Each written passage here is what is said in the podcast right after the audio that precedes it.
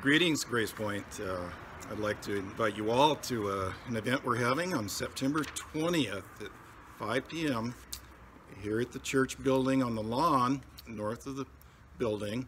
We're having an, having an outdoor gathering with some singing, and uh, so we would like to have you all come.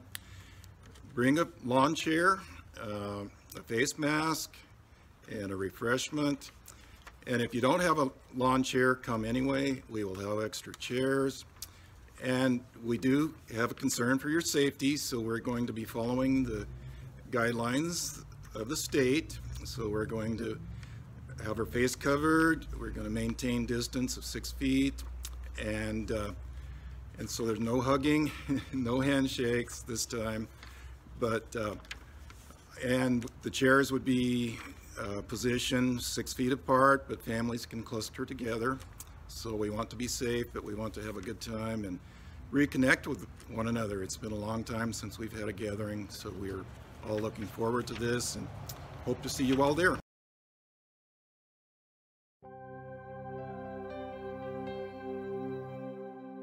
And so let's talk about Christ is God. And I think for all of us, we need, let's go back to some of the basic New Testament evidences that, that Afshin uh, gave to us in plenty last night. But let me walk you through these. And again, these slides are available to you. And we'll be passing out, by the way, online after the conference, a twelve page kind of synopsis of the biblical basis of the Trinity and in some ways how that, how that comes together. So kind of simple. You can use it as notes in a Sunday school class. Something like that. That may be helpful. God is, uh, Christ is God, New Testament evidences. I think uh, something very important here to start out with, because many will say, well, Jesus never said he is God, so he's not God. Muslims say that all the time. Jehovah's Witnesses say that all the time. We see that kind of language fairly frequently. Jesus never said he is God. Maybe that troubles you a little bit as well. We'll see that he did. But the point is, uh, why didn't he? Have you ever thought about it? What if Jesus had come to earth, and here's the incarnate Son, and he says, I am God? Well, for most people, we'd lock them up fairly soon, wouldn't we? Certainly, this guy's crazy, let's write him off. But then he does magnificent miracles, unheard of miracles. And so all of a sudden, he can make anything happen. And by the way, this is what the Gnostic Gospels do, these ones that are rejected by the church, but like the Gospel of Saint Thomas or the infancy narratives of, of Saint Thomas, you have little Jesus, baby Je- not baby, but little child Jesus playing in a puddle with another, little mud puddle with another kid, and the kid splashes Jesus, and Jesus cripples him. And then the father comes up, and he's really angry, you crippled my son? And he zaps the father, and the father's toast. He's done. He's dead. Uh, is this the kind of God that we worship? This is what some would like us to say, look what Jesus did, but very differently. This is a God who comes very, very differently from what anyone expected. Now, you need to understand that during the intertestamental period, that means the time of Jesus, those two, three hundred years, there were a lot of ideas about who is the Messiah, certainly son of David, son of God in that sense. Uh, Angels are called sons of God, but this one would be a, a Messiah, a national conqueror, one who would free us from Rome. Others said, no, he really must be a divine figure, like the Son of Man in Daniel, who comes on the clouds and is given honor and glory and worship. He's worshiped by all nations. Who is this one? Some would even say, among the ancient Jews, he could be even God and man. By the way, this research is coming to the fore really in the last several years by leading rabbinical scholars. Most Jewish scholars until recently have said, no, no, he had to be a human Messiah, son of David, and that's it. He's not divine.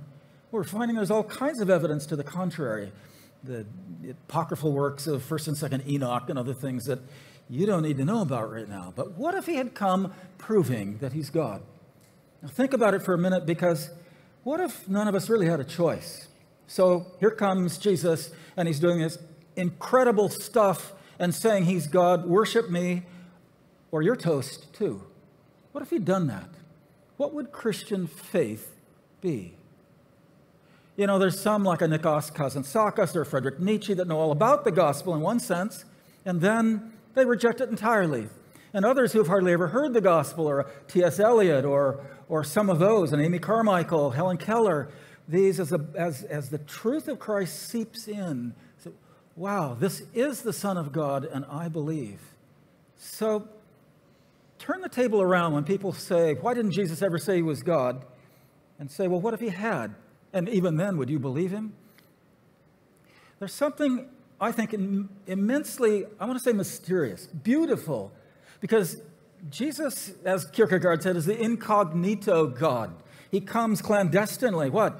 Born of a, a girl, you know, with questionable circumstances, so from Nazareth to Bethlehem, soon escaping into, into Egypt, as Herod slays all the other children, two years and younger, in Bethlehem.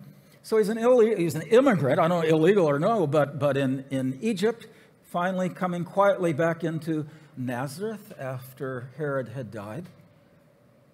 Jesus probably wasn't very good looking. There's a lot going on here, and a carpenter's son, what a humble, humble role is that? His father Joseph, as I mentioned last night, probably passed away. So as the oldest in the family, he'd be responsible even for his siblings for a while. There's nothing glorious about this. Can anything good come out of Galilee? Think about it for a moment. Jesus did say he was God sometimes. We just heard one of the questions along this line. When did he most forcefully speak of himself as deity? Well, in John chapter five, he says it pretty clearly. And from the outset, you want to kill me. And I'm coming from above, you're from below, and a lot of language like that. And that the Father is working and I am working. The Father has life in himself, and he's given it to the Son to have life in himself. And whoever believes in the Son will have everlasting life, but whoever doesn't, you'll be judged. He's talking to the religious leaders time after time. And then we come to chapter eight of John that we just talked about.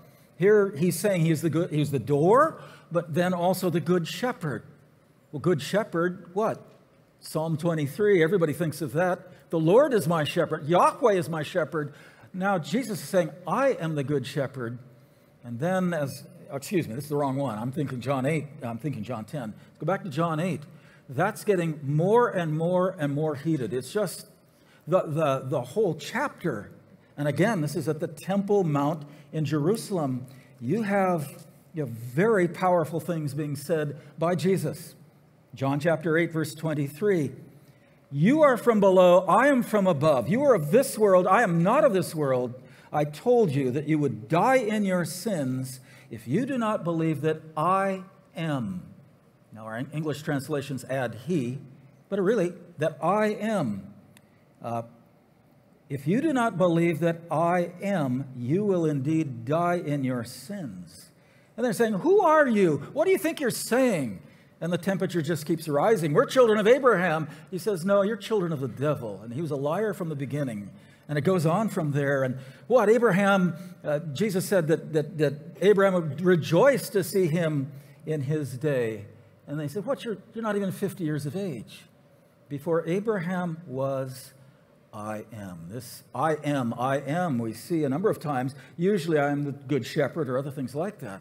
But that ego eimi in the Greek, I am, crops up over and over. I am the door. I am the, I am the way, the truth, and the life. Uh, I am the living water. That sort of thing we see in our Lord. So who was he speaking to? Already they wanted to kill him. Already they were, they were just furious. And so right in the teeth of his enemies, Jesus drops the bomb. Bef- uh, I, before Abraham was, I am. We come to John ten as well. So we look at this, and there's the Good Shepherd analogy. And we come to that, I and the Father are one. Now, he uses an interesting word for one, hais, because it's a, a neutral. If he, if he'd used the masculine in the Greek, it'd be like saying, I and the Father are the same person. But he uses the neutral. Now, it could mean other things, uh, because we become one with God in John seventeen. But Jesus lets the stronger term stand. Now, again, as I mentioned in the question answer, here and in John eight, Jesus could have easily diffused the crowd, but they wanted to kill him. And both of these incidents, by the way, are on the Temple Mount of all places in all the world. Here is the house of God, the city of God, and he is the rightful coming king. I and the Father are one. And he didn't back out of that. He said, what Elohim, God's going to even apply to you folks, but all the more this one that the Son is chosen and sent from heaven, that's me. And so they took up stones again to kill him. They understood as we should understand. He and the Father are one, not as the same person, but as the same essence. That's what's really being communicated. There's another passage that I find fascinating. Now, remember, we're talking about before the enemies who already wanted to kill him, that's when Jesus says who he is. He's not telling it to the disciples all the time. In fact, he asked, as we heard last night, who do you say that I am? But let's go to the trial, this kind of ad hoc trial of the Sanhedrin late at night or early in the morning, and Jesus is silent before them. You remember how this goes. Look at Matthew. They're frustrated, they're angry because Jesus isn't answering anything. So they can't hang him, so to speak. Finally, the high priest said to him, I charge you under oath by the living God. Now, that's the high priest adjuring him under God to say, tell us if you are the Messiah, the Son of God. Now, Psalm two is that promise to the Son of David. You know, today I have become your father. Today I have begotten you. You are my son. So the idea of Son of God was a, a way of speaking of the Messiah. It may have had other implications, but that's likely what the high priest was thinking. Are you saying you're the Messiah, the Son of God? Jesus said, you've said so. In a sense, all right. But then he drops the bomb in the Sanhedrin. It is like, but I say to all of you, from now on you will see the Son of Man sitting at the right hand of the Mighty One and coming on the clouds of heaven. Now, it seems a little odd to us, but remember, Son of Man was Jesus' title for himself. eighty, eighty-one times in the Gospels, he calls himself the Son of Man, the Son of Man, and that was an ambiguous term in one sense because, because Ezekiel and others were addressed as Son of Man by God. But that one passage in Daniel, everybody knew. And that's where the Ancient of Days and one coming on the clouds, which means divine, as the Son of Man comes before him and again is given a kingdom, an eternal kingdom. All nations will worship, honor, glory. God does not give his glory to anyone else but himself, and so forth. That, that all of a sudden was like they went crazy. Then the high priest tore his clothes and said, he's spoken blasphemy. He is worthy of death. Jesus knew exactly what he was doing, and what he did was take the highest sense of Son of God. You don't even know what that term means. He is Messiah, but far more, coupling it with Son of Man out of Daniel. He is the God-man that's being announced, and they did kill him. And so when we look at Jesus' own words, you have those events before the resurrection, and then with the resurrection and the great commission to go and make disciples of all nations, baptizing them, as Ephraim Ephstein said last night, in the name of the Father, the Hashem, the name of God, the sacred name of God, which is, so to speak, the Father and the Son and the Holy Spirit. He yokes all three together. Those are powerful statements. Those are powerful statements. Well, the Gospels understood this. Uh, the Synoptics, Matthew, Mark, and Luke, approach it as we would approach it, from a more or less human perspective. What was going on in Jesus' life? The Gospel of John is that Christology from above. That is, now God is framing everything else for us. And so we read these passages that you know well. In the beginning was the Word. In the beginning now is the absolute beginning. Before Genesis one, same Greek words. In the beginning was the Word, as the Septuagint translated it. In the beginning, absolute beginning, was the Word. He was already there. And the Word was with God, as in his front, uh, before him, so to speak, pros. And the Word was God. That is to say, he's not the Father. Rather, all that God the Father is, also, those attributes also belong to the Son. And that's made all the more clear by verse three. Through him, all things were made, and without him nothing was made that has been made. If Jesus, as the Jehovah's Witnesses would like to say, is the first creation of God, then he would have had to create himself. Think about it. If everything ever created was created by the Word, then where did he get into the picture if he's not eternal God? we go further in that John's prologue, those first eighteen verses shape the whole of how we are to understand the Gospel of John.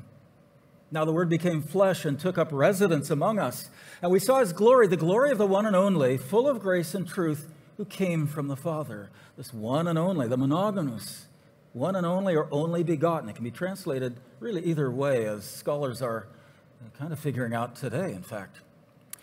Verse eighteen, no one has ever seen God, the one and only Son, who is himself God. But the literal text, the hardest and most likely authentic reading, as the E S V and other translations put it, the one and only God, uh, who is in closest relationship to the Father, he has made him known. Isn't that amazing? Well, that's clearly Christ is God. Well, there's a lot of other texts, and we touched on some last night, and the only begotten God, or the Son of God.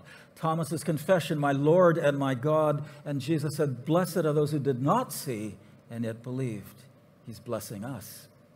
In Acts, uh, addressing the uh, Ephesian elders in Miletus, as Paul is going back to Jerusalem, he speaks of the church of God, which he purchased with his own blood. Romans nine five, theirs, the Jews, are the patriarchs, and from them is traced the human ancestry of the Messiah Christ, who is God over all, forever praised. There's a lot of texts like those.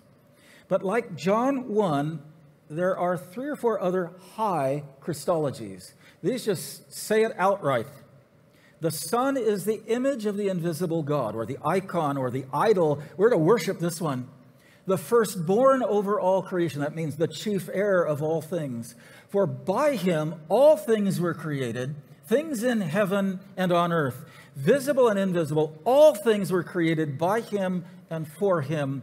He is before all things, and in him, wow, not only creator, in him all things hold together, creator and sustainer. For God was pleased to have all his fullness All his fullness dwell in him.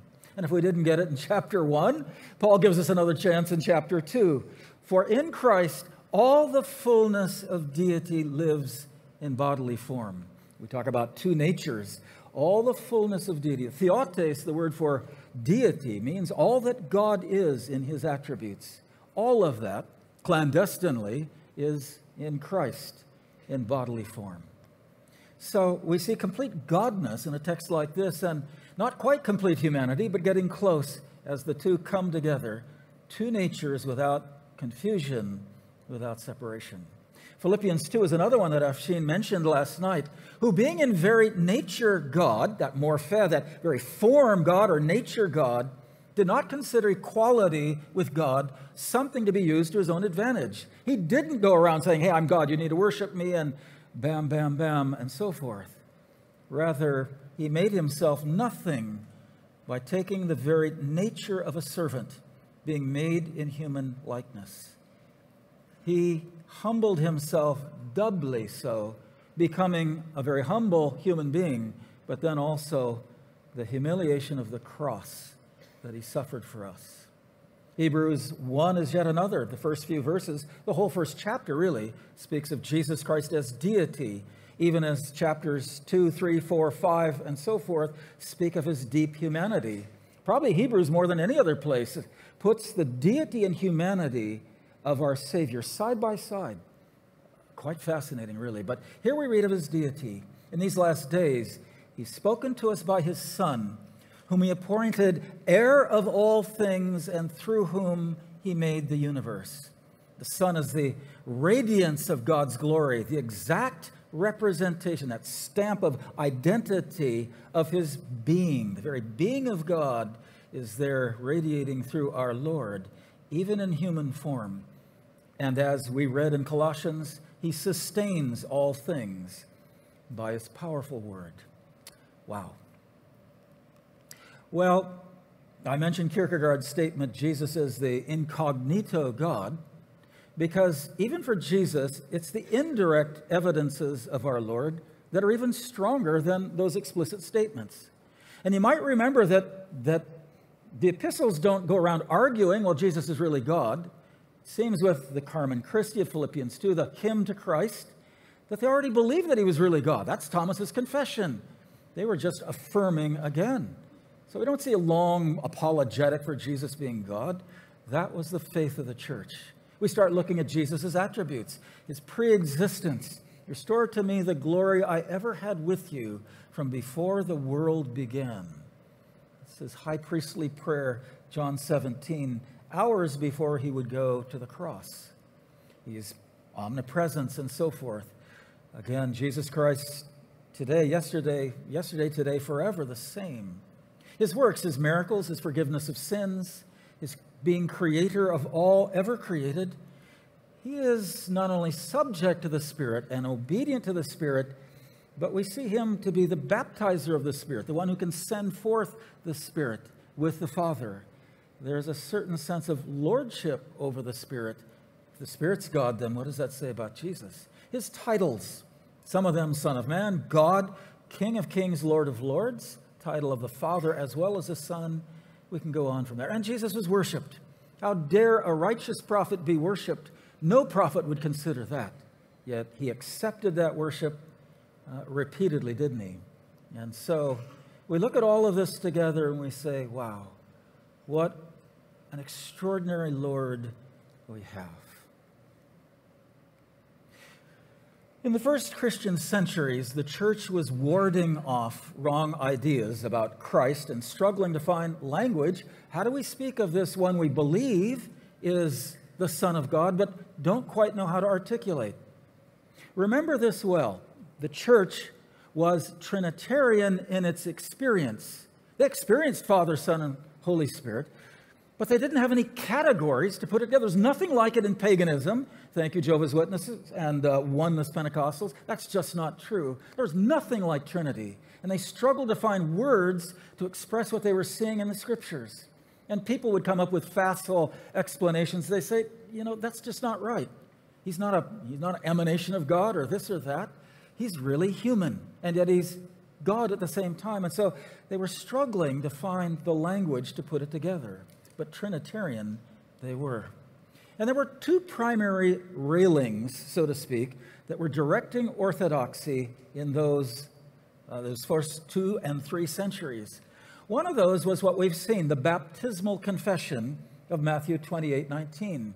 We see already with Justin Martyr, around one fifty, and others, explaining the Christian faith by that baptismal formula. One name, Father, Son, and Holy Spirit. Justin didn't get it quite right, but already we saw, as we saw last night, the Apostles' Creed. Already we see primitive forms of the Apostles' Creed in one fifty and on from there, worshiping the Father and the Son and the Holy Spirit, as we saw last night. So on the one hand is the name of the Father, Son, and Holy Spirit, the Trinitarian formula. And the other one was John one, that the Word was with God and the Word was God. So we're not talking about a hierarchy of ontology or being in our Lord. Rather, we're talking about Christ is really God, or the Son is truly God as the Father is God. So how do we put all this together? That was their struggle. And so, yes, we come to the question then, well, then how is he man? If he's fully God, that was clearly enunciated at Nicaea, but much before that as well, but by the whole church coming together, and the Nicene Creed we'll look at later. But then how is he man? What's going on here? They would have to look at texts like the one we know so well for Christmas, Isaiah nine six. For unto us a child is born, that's a human, a son is given, the government will be on his shoulders, and he'll be called Wonderful, what? Mighty God, Everlasting Father, Prince of Peace. And then we go back to his humanity. Of the increase of his government and peace, there will be no end. He will reign on David's throne and over his kingdom. But this child born to us is the El Gibor, the mighty God. That phrase is only used one other time in all the Old Testament, and that's a chapter later in Isaiah. And it's clearly Yahweh, the Lord God Almighty, the El Gibor, the mighty God. What do you do with passages like that? In Zechariah twelve ten, one of my favorite texts, I, the Lord, will pour out on the house of David and on the inhabitants of Jerusalem a spirit of grace and supplication. Now, this is Yahweh speaking. And they will look on me, the one they have pierced. How do you pierce God? And they will mourn for, wait, him as one mourns for an only child, and grieve bitterly for him as one grieves for a firstborn son. That language, only child and firstborn son, flows right into the New Testament for our Savior. So, starting to put all this together, how do we say it, that Jesus is truly God and man? Well, there were some. Apollinarius was a good friend of, uh, he agreed with Nicaea altogether. Jesus is really God, but how is he man? Apollinarius said, well, he must be, he must be God on the inside and human on the outside. His body and his appetites and emotions, that's human, but really on the inside, his rational soul and will, all of that's divine. He's kind of a coconut. You know, he's brown on the outside and white on the inside. That won't work. Another said, a Nestorius, and Nestorianism continues today in some traditions in the Far East. But Nestorius said, you know, there's so clear two natures, there must be almost two persons. And so, kind of a Doctor Jekyll and Mister Hyde. Here's Jesus, here's the Son speaking sometimes, and other times it's the human Jesus speaking. It's almost as though there's two different persons in the same body. That too was inadequate. Others wanted to merge those natures together. And so the church came both at a council of Ephesus in four thirty-one and then Chalcedon four fifty-one to confess this, that in the incarnation, God the Son, the Logos, assumed a human nature. There was never to be a baby Jesus running around, and then God said, I like that kid. I think I'll, I'll, I'll indwell him. Rather, in the incarnation, the Son assumed a human nature, a complete human nature, accepting sin. There's some powerful lessons out of all this, many more than I'll share too. Christ's divine nature was not always suppressed during his public ministry. The Savior's sonship and innate authority were often the point of his teaching and miracles. His submission to the Father and anointing by the Spirit do not negate the active operation of his divine nature. He sometimes acted as God, even Lord of the Spirit. For this reason, as the disciples in the boat, when he walked on water, calmed the sea, got into the boat, they were astonished. Jewish people don't bow down and worship, but they did to our Savior. We, like the disciples, do well to worship before our Lord. I just like art, so I throw it in once in a while. Uh, a German rendition of Jesus and the Children. What about his humanity? Christ's deity does not impede the reality of his humanity, his growth from infancy to maturity, his human temptations, though not from sin within, his perfection through trials and suffering to become our high priest. Jesus' human struggle to submit to the will of God evidently was not easier than for us. Indeed, perhaps with the cross, Gethsemane, far harder. Jesus Christ went before us as our brother in the flesh. He is our pioneer. He's cleared the way out. He's conquered sin, death, and Satan. More than Paul, John, or Mary, Christ himself is our supreme human example. And so, contrary to what some imply, the strongest believer is not exempt from difficult trials and temptations. Wow. And so, all of this has immense importance for our own salvation as well. If you walk away with nothing else, walk away with this. Because Jesus Christ is both God and man, his death on the cross has infinite value for all who believe. You want to say it with me? Because Jesus Christ is both God and man, his death on the cross has infinite value for all who believe. And so, Christological orthodoxy. You'll read a lot of books and you wonder kind of where are these people coming from? Here are keys that set what's being said of Jesus inside or outside true Christian orthodoxy. Pre-existence, the Son came into this world, everlasting in the past. His virgin birth, he was conscious of his divine sonship. There are literal miracles. He didn't find rocks on the Sea of Galilee and happened to hit them luckily in the storm. Rather, literal miracles. Foreknowledge of his expiatory death. He came to give his life a ransom for many. Bodily resurrection, physical return to earth, two full natures, one person in all of this. Isn't that extraordinary?